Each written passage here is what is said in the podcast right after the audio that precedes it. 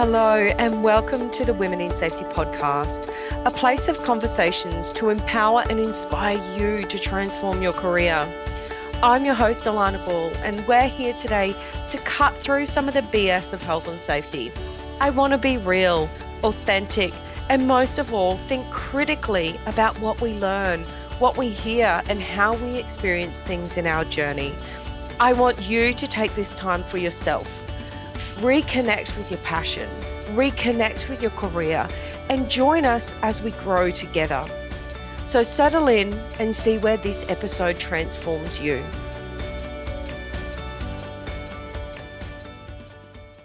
Good afternoon. Thank you for joining us for the Women in Safety podcast. I'm joined today by Angela Mohr. Now, you know, for me, I'm all about sharing stories, experiences, different backgrounds. We all get into safety at some point, and the different stories and journeys we've shared are really exciting. So, thank you for joining us today, Angela. Thank you for having me. Excellent. It's great to hear other people's stories as well. Yeah, yeah. I think it's something that uh, certainly our members really connect with. So thank you for giving the time to share your story. So I guess let's let's hear about your story. How did you and I like to say fall into safety because many of us fall into safety. But what was your journey into I health and safety? Same analogy. Yeah. For that same analogy. Yeah. Um. Uh yeah, I did. I did actually fall in. It's not something I ever thought or chose to do. Uh, uh, I started my career in studying to hospitality, um, and I very much wanted to get into the event industry. And uh, my dream job came up to be an operations coordinator at the Melbourne, at the time, the Melbourne Exhibition and Convention Centre, which is obviously twisted around now. Um, it's just just an absolute dream role. Uh, so eventually that that role kept growing and growing and growing.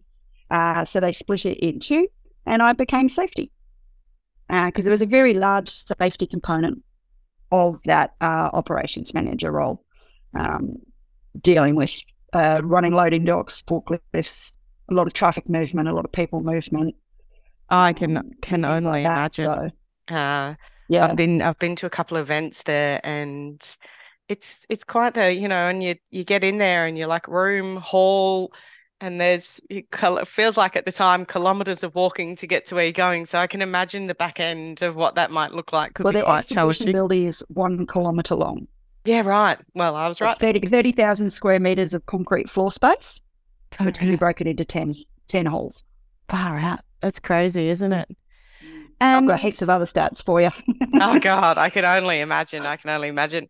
Now, tell us about, I guess, some of what what are some of those, you know, skills that you learned there coming from that operational into safety. I'm sure there was some really nice kind of intertwining skills that you've taken on your journey. Um, tell us about some of those. Yeah, I have, um, because I was still working in an operations environment, so the really big thing I took I, I took from that first safety role was um, that simplicity is key. Uh, so safety itself is not complicated. There's one goal: get people home safe. So by putting in a lot of complex systems and things, which looks great on paper, but does the guy driving the forklift understand that? Mm. So really took that from there because we'd have exhibitors come in who are Ma and Pa, they're just here to promote their small business. Mm. Oh, well, what do you mean I can't walk in the hall with my thongs on? so you kind of had to relate it back down to almost that level of how does it how does it apply to me? Um, so I, I certainly a lot of that and and really used it across all my other roles. Yeah, that's really fascinating because I found my introduction to safety a little bit similar in that we were dealing with uh, the locals in Papua New Guinea who, you know, English certainly not their first language, haven't attended any formal schooling. Uh, and we were literally breaking it down into almost kind of cartoons. Uh, and at the time, I was like, you know, 20 something year old, arrogant, just finished uni and I must know it all.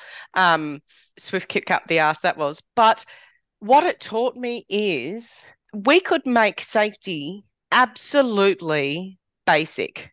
and we still could get people home safe. We didn't need this complexity on complexity. Uh, how do we get it to people who can't read, write? You know, we've got English barriers and all the rest. So, yeah, I I really resonate with that. Uh, was there any others that I guess you you carried through? Because I'd imagine it would be quite a fast paced kind of environment that you're working in, and you know, general public. You've got as you said, the Ma and Pa doing doing showcases versus some, no doubt, much larger scale kind of things. Uh, what are some of those other skills that you've brought through? Really, an um, almost an understanding of of not compromising on safety, but being really agile with how we get to the right point. But we've still got to open the door all the time. Um, mm. Um, and it's that comes across to any operations environment, whether it be manufacturing, transport, logistics, or anything like that you, you still have customers that you have their needs that need that have, have to be met. But how do we do it without shutting down the door and not meeting our customer needs? Um, so yeah, that was a one thing. Just that flex, having to be flexible and going, okay, all right, we've got a problem here. You have to go to the client in an event space and go, here's our solution to get us there quickly. Not go, well, that's wrong because you know what?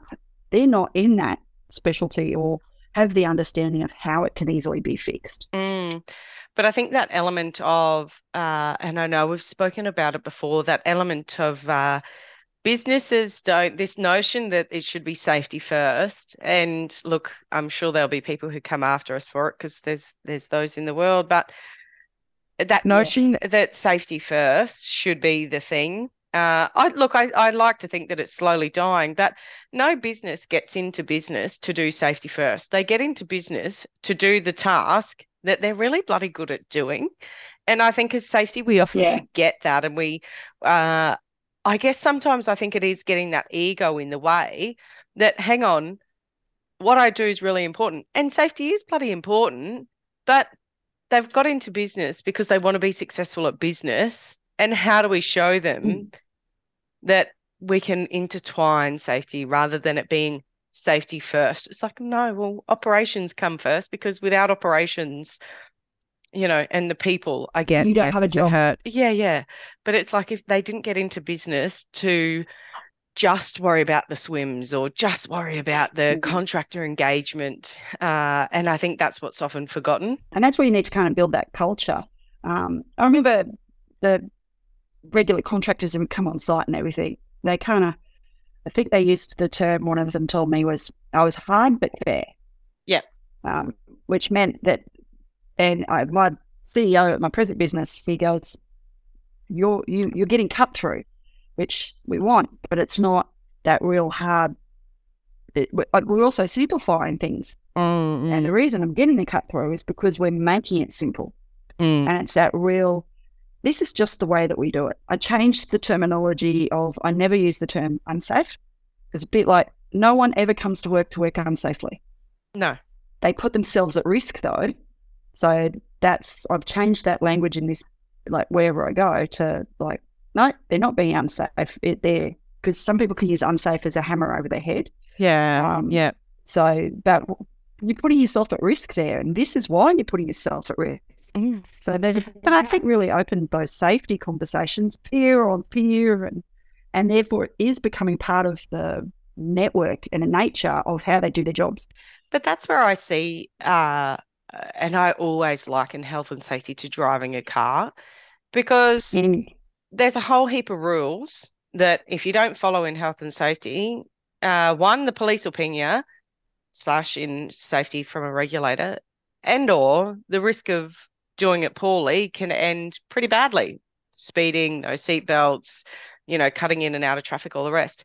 Uh, yet innately, I would say 90% of us follow the rules. The the caveat to that is the driving, say a little bit over the speed limit. So, you know, you know the road, you know the conditions, you know that it says 60, but you know that stretch of road, it's 1 a.m., there's no cars, you feel confident to do it at X and it's about that measured risk. And I feel like when we step into the workplace, so often we forget that measured risk piece. Uh, and I get, again, you know, could, could possibly be slaughtered, but I do believe that we understand risk, but sometimes it's just about putting it, as you said, putting it back into the minds of those that we work with. And I love that simplification piece. I just, it's music to my ears. Yeah. Because I find sometimes like people write 100 work instructions. Oh, but we've got all these work instructions. And so, but either actually addressing the risk. Have you, is it the right thing? Um, yeah. Think about our hierarchy of control. There's an engineering that could be much better than the work instruction. So, Mm. work instruction means nothing if it's not actually going to solve the problem. You're still relying on somebody following that work instruction. Mm. Um, so, but just looking at that risk and that's, it's a bit, sometimes you can have the pyramid upside down when you've got all of these things, but you haven't built that foundation.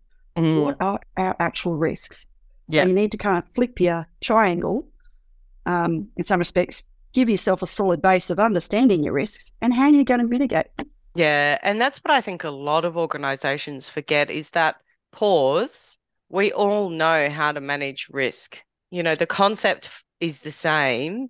Let's step it all the way back and add that risk lens to what we do, identify it, assess what's going on, where's it appearing, apply the controls and move on. Uh, Yeah. because I think I think yeah, you're right, and I like that analogy of it. You know, if we flip that the triangle, that we haven't built that solid foundation. That you know, if you're just sitting on this this pointy tip, how how solid is that?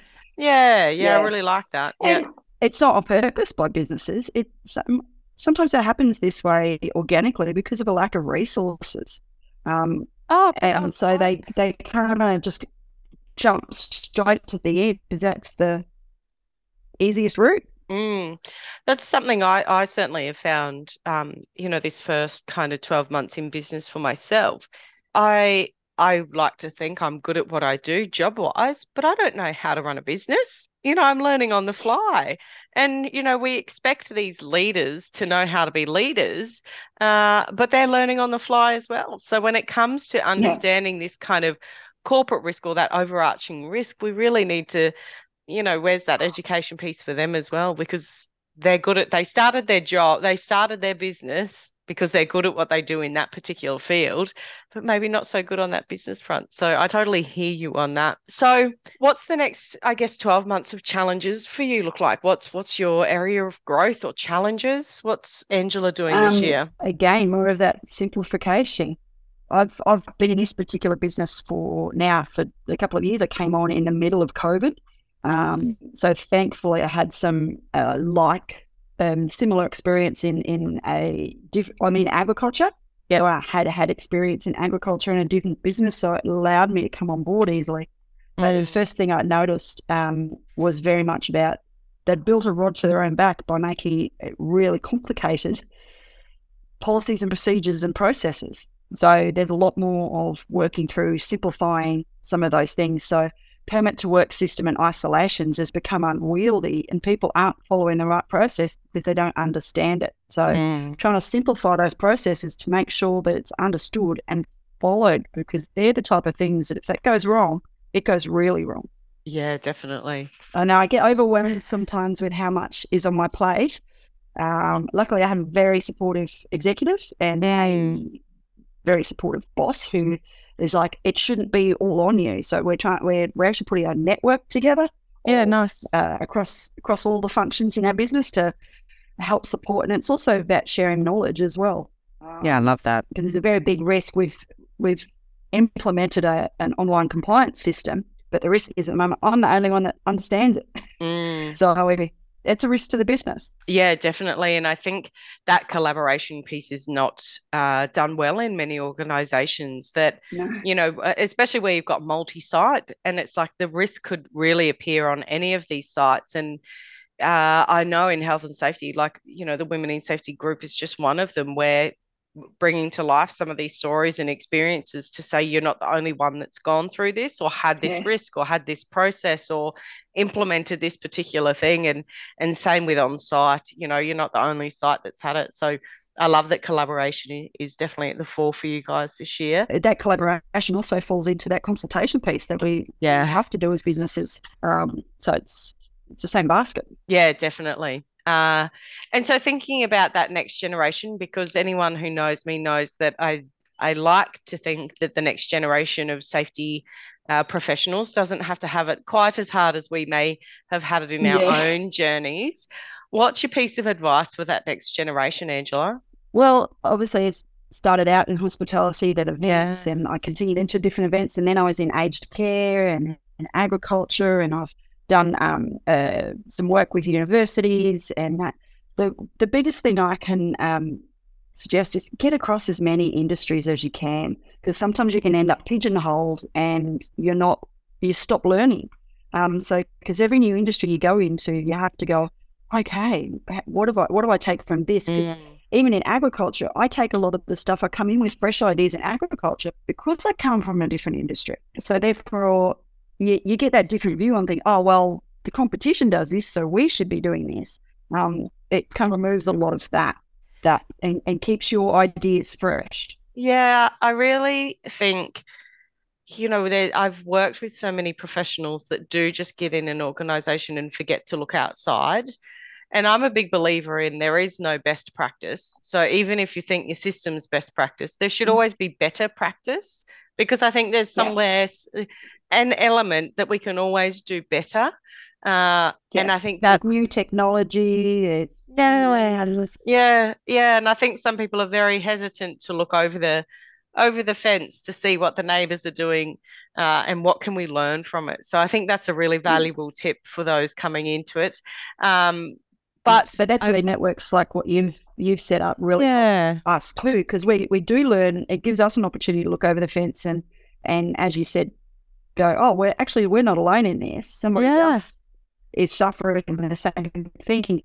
Oh, that's someone I can go to, to to learn a little bit more about what they're doing. Yeah, well, so we appreciate it. That's why I started it because I literally just wanted that space to be like, surely I can't be the only one that's experienced this. So, um, thank you.